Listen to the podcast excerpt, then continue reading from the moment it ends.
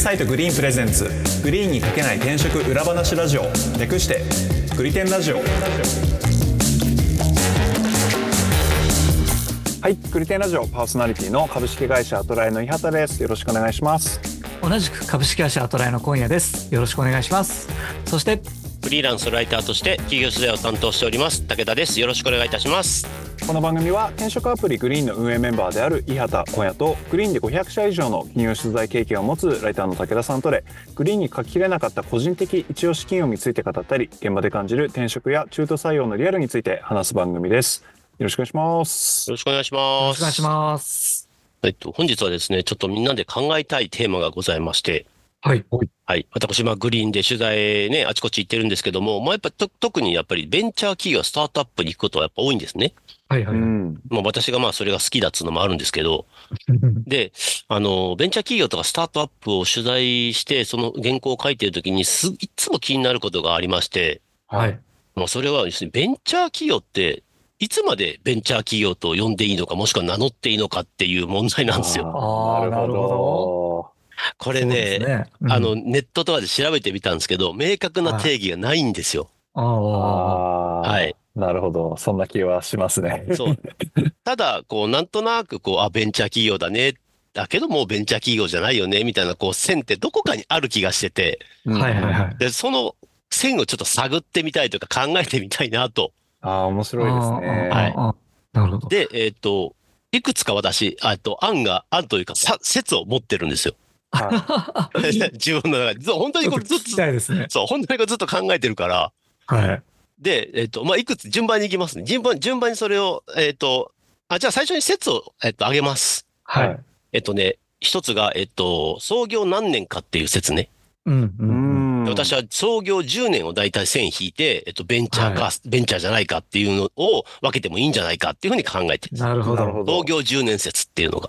ああまあなんかちょうどいいさじ加減ですねあ、そうそそうそうそうそう。はいで、えっと、もう一つが、えっと、資本金1億円説っていうのを唱えてて、おで、あの、賞金が1億円以上だともうベンチャーじゃベなンいチャーじゃないよね。もう規模的にベンチャーじゃないよねっていう話。うんななるほど例えばそれが5年目のの企業であろうがっていうことですよ。うんで、えっと、3つ目が、えっと、従業員、従業員、スタッフ、まあ、正社員でもいいけど、はいが、えっと、100人説っていう、あああ、ーなるほど。企業規模として100人超えてきたらもうベンチャーかみたいな話。まあ、ここの数字はまあ、はいい、いろいろあると思うんですよ。300人じゃねえかとか、はいはい。その,、はいその多分数字は多分いろいろあるけど、まあ、いずれにしてもまあ、えっ、と、し社員の数で、まあ、大体ベンチャーか、ベンチャーじゃないかって測ってみるっていう説。うん。はいはいで、はいえっ、と、一番有力なのが一番最後のやつなんですけど、えっ、と、投資ラウンドで見るっていうやつなんですよ。はあ。そう。で、投資ラウンドの、私はシリーズ C を超えると、えっと、そろそろベンチャーじゃないんじゃないのっていうのが私の考え方なんですよ。なるほあど。ーというそのもで、そも投資ラウンド自体がちょっと私よく分かってないですけどで、しょ、どういうレベル感があるのか。まあ、じゃあ、じゃゃあ、ちょっと順番にいろいろ考えていきましょう。これ今のやつそうをですね順番に。はいはい。あまあ、ずいいですね。あ、はいちそうちなみになんですけど、うん今回ってこのスタートアップとベンチャーもまた違うって感じですかえっと、そこもイメージしてます。ああ、なるほど、なるほど。けど、別でっていう。一そうあ。そこは、えっと、別、別として考えてるんだけども、えっと、一番重きを向いてるのは、ベンチャーか否かのとこなんで、なるほど、なはいるはいほはいだからスタートアップもベンチャーに入ります。ど。ああ、なるほど。あベンチャーの中、含むって感じベですンねチャーの中のスタートアップっていうイメージです。ああ。うん多分これ、そうですこねの後の多分創業10年説の話出てくると思うんですけあど、。なるほど、なるほど。失礼しました。うんいえいえ、もうはまあ、じゃあい1個目いきましょうか。創業10年説。うんうん。とまさしくはい今話があってて、あった話で、私、えっと、う創業5年未満はスタートアップって呼んでるんですよ。ああ、まあこの始まっ武て。田さんの記事の書き分けの基準としてってことですか基本的な、な。あの、書き分けとして5年未満、えっと、まあ、きょ、きょ、えーさらに言うなら5年を過ぎるとスタートアップとは絶対使わないです。うん。確かに、感覚まかあらまあ、はそうですよね。で、それで言うと、えっと、5年から10年ぐらいが、いわゆるベンチャー企業という、呼ばれてる会社なんじゃないかと。はいはいはいあー面白い。だから逆に言うと10年過ぎてきたらさすがにベンチャー企業とは呼びづらいし、自らも言いづらい、うん言いづらいんじゃないのかなっていうのがあるのね。う。で、えっと、はい、そう。で、それで私調べたんですよ。いわゆる、あの、ベンチャー企業みたいなイメージのある会社ってあるじゃないですか。世の中はの。いあれが大体、うん、うんえっと、今うん創業何年目なんだってことを全部調べたんですよ。はいはい。で、えっとす、ごい若いとこ、若いところから言いますね。若いところから言うんで、大体、あ、この辺から、あ、この辺からベンチャーじゃないんじゃないみたいな多分線が見えてくるかなと思ってて。 はいはで、まず、えっと、2015年に創業して、えっと、9年目の会社。まあ、これ厳密には、その、会社自体は2008年できてるんですけど、えっはと、いニュースピックっていう、えっと、サービい。スですね。おーニュースピックスは、はいいニュースピッニュクスースピッ。クス。はい。ニュースピックスが、えっと、2015年に、えっと、どえっと、独立して会社になって9年目なんですよ、今。あ、そうなんだ。いへーまだ9年か。そう。もま、おーえ、あ、これさんまだ9年なんですか僕もう9う年。 9年。俺もどっちかっていうともう9年のイメージ。ああ、そうかう。なるほど。ここに対しても差があります。そうだよ ね。で、えっと、2013年に創業して11年目になるのが、えっと、メルカリさん。 そっか、もうメえルカリ11年か。メルカリ11年メルカリ11年。なんか、ももっと、あ、ねやってそうな気してましたけど。へで、ー。同じく、えっと、2013年創業なのが、えっと、スマート HR さん、あこれも11年目今年が。ー。ああなるほど。で、2012年に創業したのは、えー、これ12年目かな ?2012 年に創業なんで、えっと、フリーさんが12年目ですね。ああー、フリーさん12年。うん。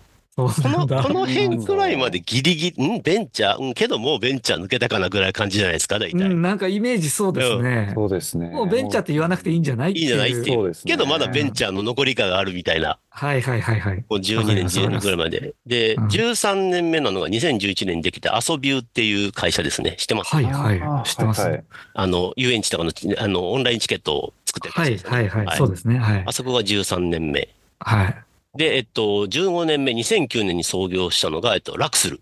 いやー、楽する、おーもうこんなあるんですね。僕もうちょっとなんか若いイメージありました、うん会社としてやっぱそれってやっぱベンチャーのイメージあるからだと思うんですよ。だと思います。うん。けど、もうそろそろベンチャーじゃないんじゃないっていう年齢ですよね。うん。そうですね。年数だけ見るとそうですね。うんで、えっと、さらに行くと、えっと、17年目、2007年に創業してるのがサンさん。うん。三三三。僕なんか、三三三 ねあんまなんかもうそれくらいのイメージ。そうだよね逆になんか大人のイメージがある。だよね。そうだよね。うんこの辺ぐらいからもうなんかベンチャー感抜けてくるよね。う。うんん。で、さらにその上になると2005年創業19年目なのが GMO。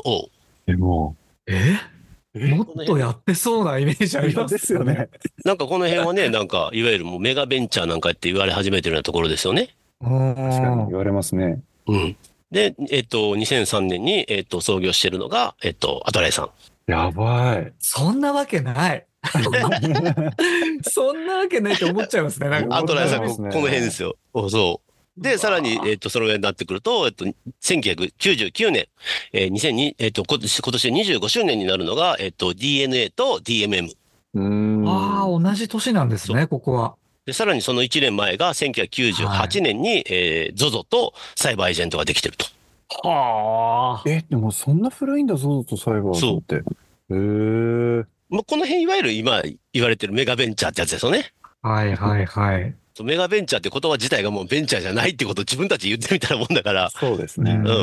てなってくると、やっぱり10年から15年の間ぐらいっていうのがベンチャーの線引きなんじゃないのかなっていうのが私の感う覚。んいやでもこれ面白いなと思ったたのが、年数が結構いってても、なんでしょう。ベンチャーと形容するかどうかを置いといて、うん結構なんかその活気があったりとかっていうのの村はあるなって思いました。こあーううんんううんこんうはん。ね年数いってるけど、全然ベンチャーっぽいなとかって、うんなんかあるなと。そう。ただこうやってこう、ね、ベンチャー企業とよく、ね、イメベンチャーのイメージいやを持ってるような企業さんをずらーっと並べてみると、まあ大体10年から15年の間ぐらいに線が引けるんじゃないかなっていう。あそうですよ。ね。でもなんかもう、い本当にイメージですよね。ある出イメージですはよ出始めた頃を知ってるから、うんそうベンチャー企業だって思ってるあ、けそうだどと、思う。だ確かに今若い人たちからしたらサイバーエージェント、ベンチャーって言われたら、はあって多分思いますよそうですよね。だからなんか、、私たちが新卒に向けて、いくつになったのって聞いて、いや、もう30です。え、もうそんななのみたいなのに近い。そうまだ若いと思ってたみたいな。確かに。まだベンチャーだと思ってたみたいな感覚ですよね。そうなんですよ。で、それで、えっと、今回ね、その、いろいろベンチャー探す中で、あの、フォーブスジャパンっていう、はい。うんうんうん。まあ、サイトというかあるじゃないですか。はい。そこに今年のはた初めに日本の起業家のランキングっていうのが載ってたんですよ。は。はいい。あの、それに、えっと、今年注目の起業家みたいなやつが。はい。で、それのトップ10に入ってた会社のうち、6社が、えっと、10年未満だったんですよ。ああ。えーそうなんだ。そえ、むしろ残り4社はももっと一応、あ、うん、12年、13年目の会社はえあった。ー、なるほど、なるほど。でそこの、えっ、と、なんていうのかな、えっ、と、まあ、10社のうちの、まあ、いわゆる企業家ランキングって、まあ、まあ、言えばベンチャーを探してるわけじゃないですか。そうですね。そう。で、その中でベンチャー探してるような媒体で、えっと、トップ10のうち、6割がやっぱり10年未満ってことは、まあ、その辺がやっぱり、5年から12、3年ぐらいがやっぱりこうベンチャーと呼ばれるような、まあ、領域なのかなっていう気がしますよね。うん、うんうんうんうん。なるほど。これが俺が捉えた。てた創業10年説。まあ、なるほあど。調べてみると、まあ、意外、まあ、その辺かなっていうのが感覚かな。うん。うんうんうんうん。これなんかあの、今、20代中盤くらいの人がどう感じるのか、なんか聞いてみたいです ね。いや、それはそうだと思うんう。全然、あの、見る角度が違うから。ああ、だって、うんななんだろう、もう社会人になる頃にニュースピックスあったわけでしょそうですよね。そうですよね。それは全然違うと思うよ。うんだって私なんか年齢からしたらね、サイバーエンジンの藤田さんが出てきた頃のあのイケイケ感を捨てるわけですけど、ああ、確かうに。んうんもう今の20代の子は絶対知らないわけでしょ、その、そんなその頃に生まれ、そうですねその頃に生まれてるわけだから、確かにも大企業って思ってますよね、多そ分れねね、。サイバーエンジンと。けどね、あの会社もなかなかこう、ベンチャー、ベンチャー感のか、ベンチャーの香りの消えない会社ですかう、うら。ん、そうですよねう。ん。うん。で、こうちょっと次に行ってみたんですけど、資本金1億円説。これはね、あの、ちょっと調べてないんですけど、いろいろ。ただ、その1億円って、あの、税、法法人税上、えっと、大企業扱いされるんですよ。ええー資本資本金、資本金1億円以下だと、えっと、ち中小企業向けの、えっと、特例措置っていうのが適用されるんで、なるほどで。まあ、一般的に大企業、中小企業の線引きの境界線って、資本金1億円なんですよ。あーただ、その、あのーなんだろう、えっ、と、財務のこと詳しい人ならわかると思いますけど、資本金ってうん。必ずしも会社の規模ではないわけですよ。うん。なんか結要する構にコントロールしてるイメージあそりまうですよね。すあそうそうそうそうそううんコントロールできる感じありますね。なので、こう、まあ、会社の規模を測るのに資本金っていうのは一つの目安ではあるけれども、まあ、ちょっとこれを,、うんを目安にベベンチャー、ベンチャーじゃないって決めるのはちょっと厳しいかなっていうのが、私は思ってます。うん。確かにただまあんまりうんうん。会社の大小を見るときに資本金を見るっていうのは、まあ、求職者としては、まあ、えー癖つけとくといいのかなっていう気がしますよね。うん。なるほど。うん。確確かかにに。な。まあ、それぐらいです。うんうんうん。で、次の従業員102説ってもっと根拠が薄いんですけど、これ私の感覚値です。ああ、いや、でもこれはすごくいいラインをついてる気はしますね。うんっていうのも、なんかあの、企業の経営のなんか一個の大きな壁は、なんか100人の壁みたいなやつを実際キーワードとしてよく出るそうそうそう気そうがしていて、コミュニケーションがうまくいかなくなるそうとかそうそう社内ステージが増えるとか。うん。あの、明らかにこう、なんていうのかな、えっと、組織化していかないともうやっていけないレベルなんですよ。うん、ベンチャー企業ってある意味、こうなんかパワープレイというか、うんうんうん。あのーね、ハードワークも含めて、こう、なんかこう、なんていうのかな、勢いだけでやれちゃう部分もあったりすると思うんですけど、はいはいそうはですいね。もう従業員100人超えてくると、もうそれがいいかなくなってきて、いろんなところに歪みが起こってくる。うん。で、あの、よく言われますけど、その、なんだっけ、その志を一緒にしてね、同じ目標を向かってみんなで走るみたいなのがこうベンチャーのイメージですけど、これ100人超えてくると、それの統率もなかなか取れなくなってくるし、う。うんん。でそれ難易が度もうわかりますよね。そう、そういう意味でもこう100人超えてくると、こうもうベンチャーとは呼べないのかなっていうのは、私はは肌感覚で感じてるかなっていう話ですね。なるほど。うんめっちゃいいラインな気がしますねう。んちなみに、アトライは 今、あれ、正社員で何人だちょうど100人前後くらいの。それぐらいですね。 100人超えたかなちょうど超そえたんれじぐゃらないいかな。うん。そうだね。それで言うと、その、10年説ではあベンチャーではないけど、102説ではまだベンチャーの可能性はあるってことだよね。この点以上はそうですまあそうですね。ううんん。あの、まあ、あの、会社のね、あの、規模を見る一つの、あの、指標にはなるので、あうの、ん求職者の人がその会社を見るときには、従業員の数っていうのを見た方がいいかなっていう気がしますね。そうですね。入ってからが全然違うからねうん。違100人以上の未満だと。いますうんうね。んうんあの、よく転職した人に話を聞くときに、転職理由として、えっと、ベンチャー企業に行った理由っていうのが、じえっと、組織が小さいところで働きたいっていう理由が結構多いんで、うんはいはいはい。あの、人数特なにんか最後が欲しいみたいなイメージでしょうね、多分ねだ。そうそうそう、裁量も欲しいし、なんだろうな、自由に働けるし、なんていうのかな、やっぱりこう、顔が見えなかったりするじゃないですか。はい大きい会社だと。うんで、歯車の一つになってる気がするんで、こう、ベンチャーに行きたいみたいな時って結構人数を上げる人はいます。う。うんんうん。なので、こう、小さい規模イコールベンチャーって、こう、イメージしてる人も多いんだろうなって気がしますね。うん。いやでもこれあの僕もすごい同じ感覚なんですけど実際になんかグリーンのユーザーさんがグリーンに検索するときって人数で指定するケースってあんまりなくて小林さんあんまないっすよね、うん、そうだね。うーん。上限とか下限で人数入れるみたいなのないんでうんなんかその案外人数ってあまり一般的にまだ使われてない指標だなとは思ってます。けど、あの、入ってから自分がこう、働くことを考えた時には、すごい重要だと思いますうんよ。すごい重要だとう思いん、うます。ん、うん。 10人の会社と100人の会社は多分全然人間関係全然違いますよね変わってくるうんああ、そうですよ。ね。から、どっちにもその、メリット、デメリットがあるから、そこをちゃんと考えて入るといいと思いますよ。そうですね。うんなるほど。従業員100人説。はいい。や、説得力あるな。で、最後の、えっ、と、小林さんもこれ何って言ってたのが、投資ラウンド、シリうーんズ C 説っていうやつがあるんですけど、はい、はい、はい。えっと、投資ラウンドの、まあ、そもそもの説明なんですけど、あの、まあ、資金、資金調達なんですよね。要するに投資ラ、投資ラウンド。はいはいぐらいですから。要するに、えっと、会社が、要するに、えっと、何か事業するのにお金がいるから、えっと、誰かに、えっと、融資してもらう。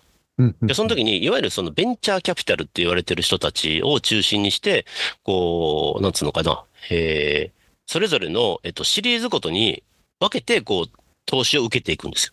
うんうんはいはいで、最初は、えっと、エンジェルラウンド、シードラウンドって言って、こう、まだ本当アイディアしかないような状態なんだけど、こんなアイディアがあります、こんなんやりたいですってなった時に、投資家の人たちが、じゃあ、500万円投資しましょうかとか、じゃあ1000万円投資しましょうかみたいなとこがあるんですね。うんうんううんんうんうんで、まあ、シード、シードラウンドになってくると、もうちょっとこう、ビジネスの大枠が決まってきて、で、そろそろ、えっ、と、ビジネスをちゃんと動かしていくような形、もう、プロ、プロダクトもできつつあるしってなってくると、まあ、数千万回、数億円ぐらいの、えー、資金を調達するって。まあ、それが大うん事、シードラウンドって言われてて。うはん。で、こう、ビジネスをこう、スタートし始めると、えっと、運転資金が必要になってくるじゃないですか。い。で、そこでまたこう、はい。えっ、と、投資を集め、そういう、そういうレベルの時に投資を、えー募るのをシリーズ A って言うんですね。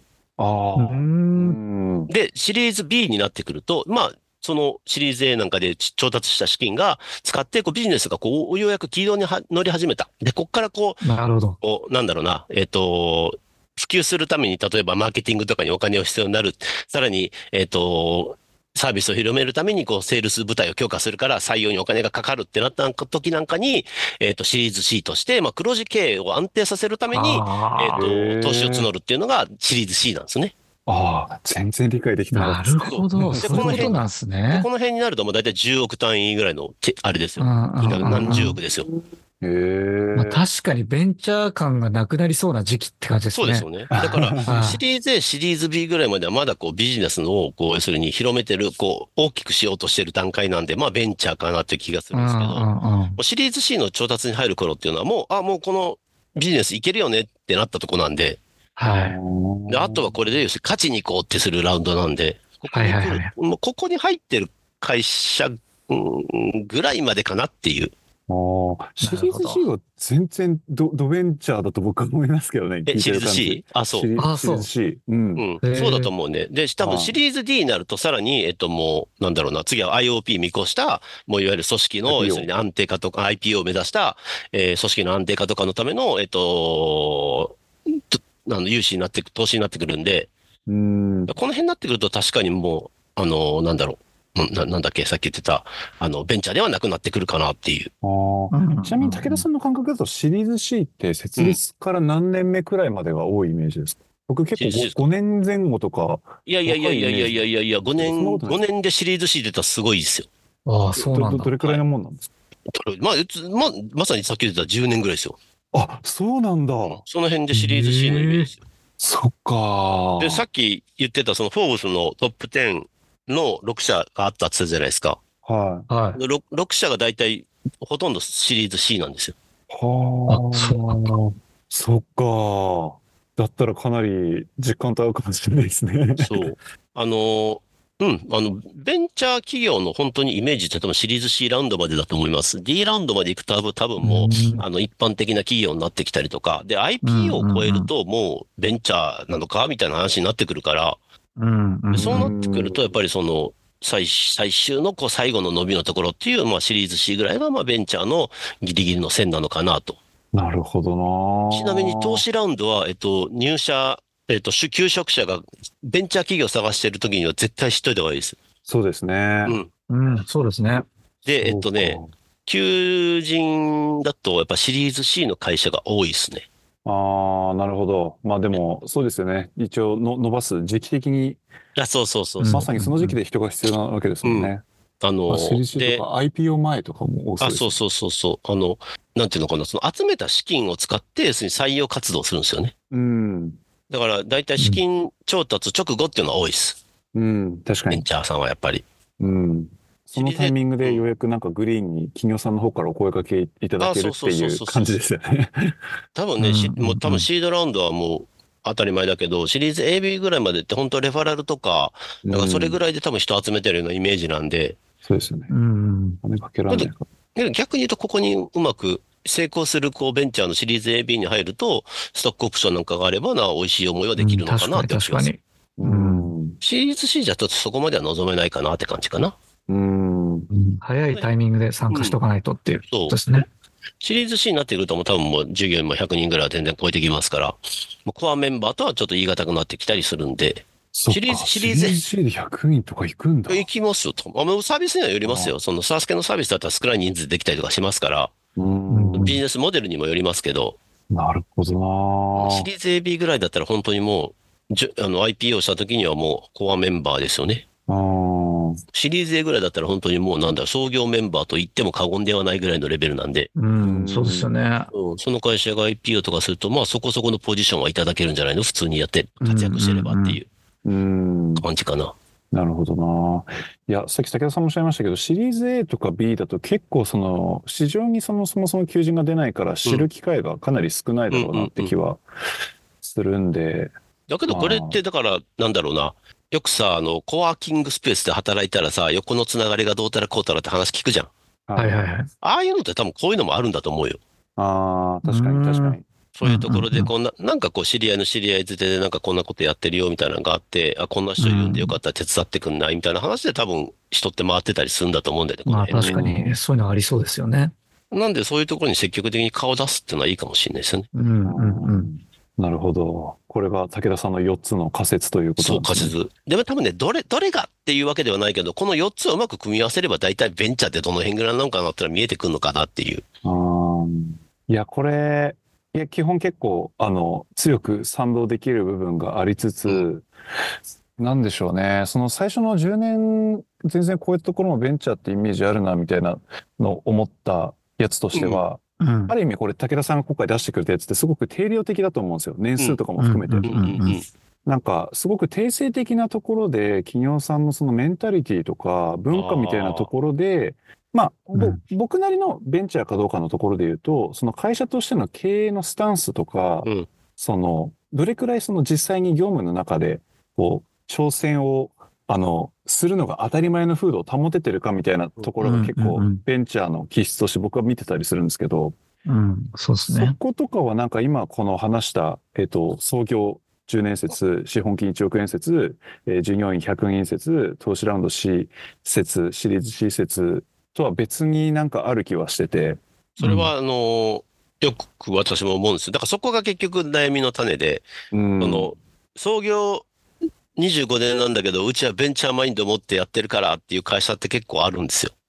あはいはいはいるでしょうね。そう。でもそう、こう今言葉でけど、ベンチャーマインドって言葉がまた出てきて、確かに。まあ確かにベンチャーマインド、ベンチャースピリッツ持ってればベンチャー企業って呼んでも差し支えないなと思う時もあるんですよ。ううん、うんん、うん。もうこれがなかったらいくら年数のかね、あの短い会社でもやっぱりベンチャーと呼び呼びが、呼びづらい部分はあるから、うん、うん、うんだからさっき言ったみたいに、そのこの定性定量的な部分だけじゃなく、こう定性的に、こうやっぱりこのマインドというか、こうね、そういうところで、まあベンチャーって測るっていうのもありだとは思うんだけど、うん。わかりづらいですもんね、でもそれは。じゃあ分かりづらいっていうか、なんていうんだろうな。その、て定義の問題として、じゃあベンチャーマインドって何よみたいなまた話になってくんじゃうん。確かに確かに。ん。まあそもうれまた、自い称なんですかね、これはね。や、もう自称でいいと思うんだよ。うん、分ですよね。うん。あの、明確なあれがないんだから、基準がないんだから。そうですね。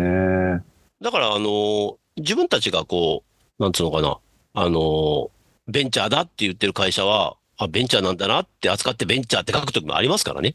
はいはいはいうんうん。まあじさすがに微小、じ自称面ベンチャーとは書かないですけど。 いや、いやけど、でも本当に。さっきこ、ここに年数で挙げていただいた中のサイバーエージェントさんとかはね、まだベンチャー気質持ってそうですもんいね。まだにベンチャーケース持ってるイようなメー会社ジあでりすよますね。ね。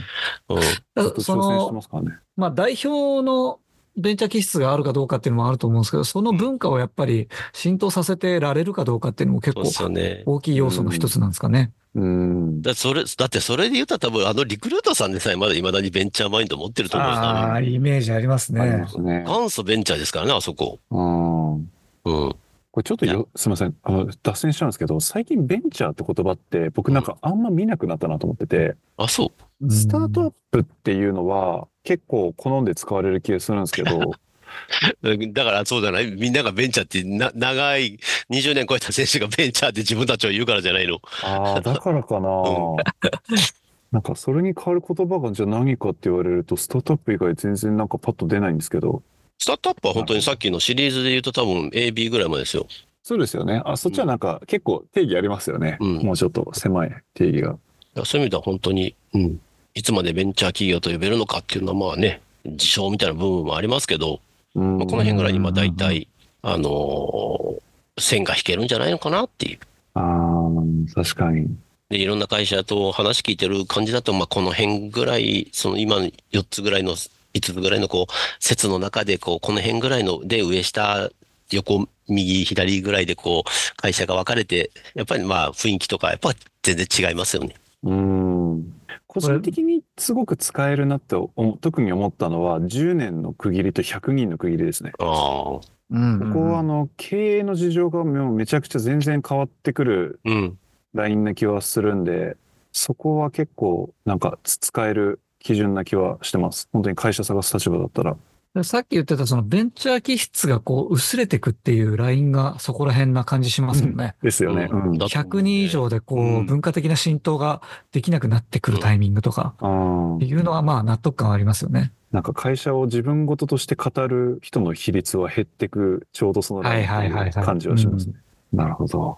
という、まあ、お話ですね。まあ、あれだね。まあ、結局まあね、ベンチャーマインドのありなしみたいな話には多分なってくると思うんだけど、うん。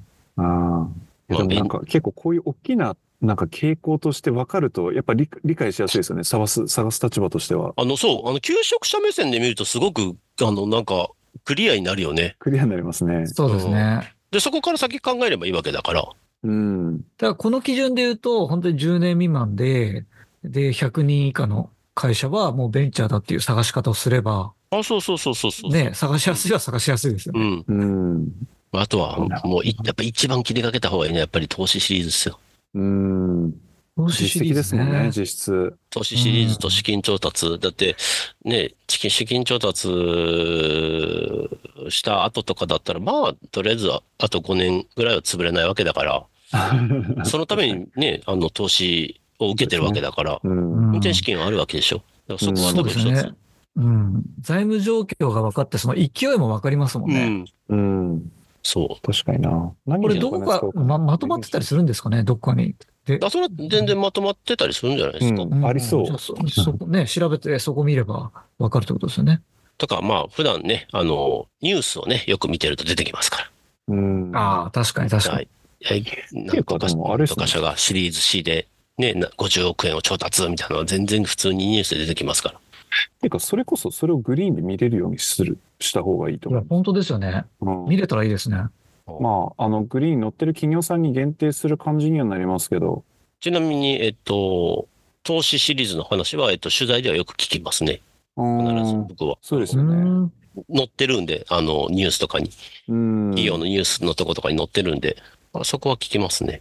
ちなみに、こう、今後、さっき言ってた、その、フォーブスの、えっと、日本の起業家ランキング2024のトップ10のうちの6社、10年未満って言ってたけど、そこちょっといろいろ調べたんですけど、はえい。っと、はいそのうち3社は、えっと、グリーンに、えっと、掲載があります。ああ、ありがたい。そうなんだ。よかった。いやっていう企業があるんだとしたら、そのフォーブズのそれに乗ったっていうことをグリーンでアピールしたいです。そうだね。うんそうだよね。 その辺だな、課題は。メディア情報もちゃんと載せられるようにしたいですね。そうですよね。興味の切り口としては結構面白い気はするんうで。ん、全然ありですね。うんうん。あのうん。取材の記事とかでたまに書きますよ、私も。すごいベンチャー100に選ばれたとかね。うんうんうんそういううんの書きますね。この前のホワイト500みたいなのもありましたけど、あんなもやっん。ぱやっぱりりここう客う客観観的な数値っていうのはやっぱり重要じゃないですか。そうですよね。なるほど。ちなみにこの話ずれちゃうけど、このフォーブスジャパンの日本の企業家ランキング2024の会社調べてたらめっちゃおもろいよ。 俺トップ10の会社全部調べたんだけど、あーへえやばいよ。どどういう観点で面白いんですかいや、もうなんだろう、日本の国の5年先、10年先の未来が見える。ああ、なるほど。うん。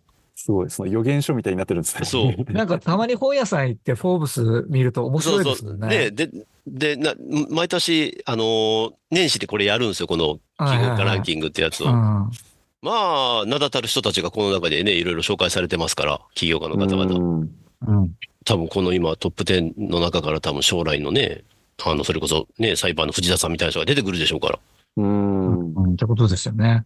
や、本当に面白かったな、ここのトップ10見てたら。ああ、もう世の中ってこんなんなってんだ、みたいな。だからね、求職者もだからそういう意味では本当にやっぱり時代をこう見るのにこういうのもどんどん活用するといいかもしれないですよね。そうですね。企業のこういう情報を見てね、うん。裏をちょっと考えながらそうそうそうそう転。職先を探すっていうのはあれですねう。んうん。会社のことを知るのはやっぱり、なんだろうな、転職に成功するのに一番の近道ですからね。う。うんん。会社研究をどんどんするって。まあ今回だってこれ、今回の番組のために私もう半日ぐらいかけてめっちゃいろんな会社調べたんですけど、め、はいもうほんと勉強になりましたもん。うんうん面白いですね、確かに。うん。そんなところですかこんなんですかね。はい。はい。クリテンラジオは毎週月曜日に最新エピソードをリリースしています。お使いの音声配信アプリにてチャンネル登録、フォローぜひよろしくお願いします。また番組へのご感想やリクエストも募集しております。エピソード備考欄のリンクから匿名で投稿できますのでお気軽にリクエストいただけると嬉しいです。では今回は以上です。ありがとうございました。ありがとうございまあした。りがとうございました。